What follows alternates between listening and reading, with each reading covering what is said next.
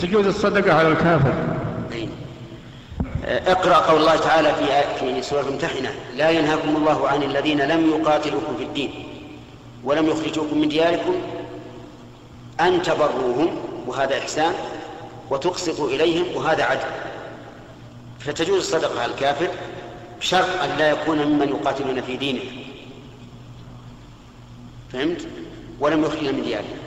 لكن إذا كان قومه يقاتلوننا في الدين أو يخرجوننا من أو يخرجوننا من ديارنا فلا نتصدق عليه. لأننا إذا تصدقنا عليه وفرنا وجبة من الوجبات. الوجبات كم تكون؟ بكم ريال؟ في بعشر ريال. العشرة هذه يروح بها الدولة يستعين بها على الكفار. يستعين الكفار بها على المسلمين. فإذا كان من قوم لا, لا يعني لا يقاتلون في دين الله ولا يخرجون من ديارنا فلا بأس أن نصدق عليه. أو إذا كان ممن يرجى إسلامه. لأن بعض الكفار الذين يأتون إلى هذه البلاد تلين قلوبهم ويرجى إسلامه.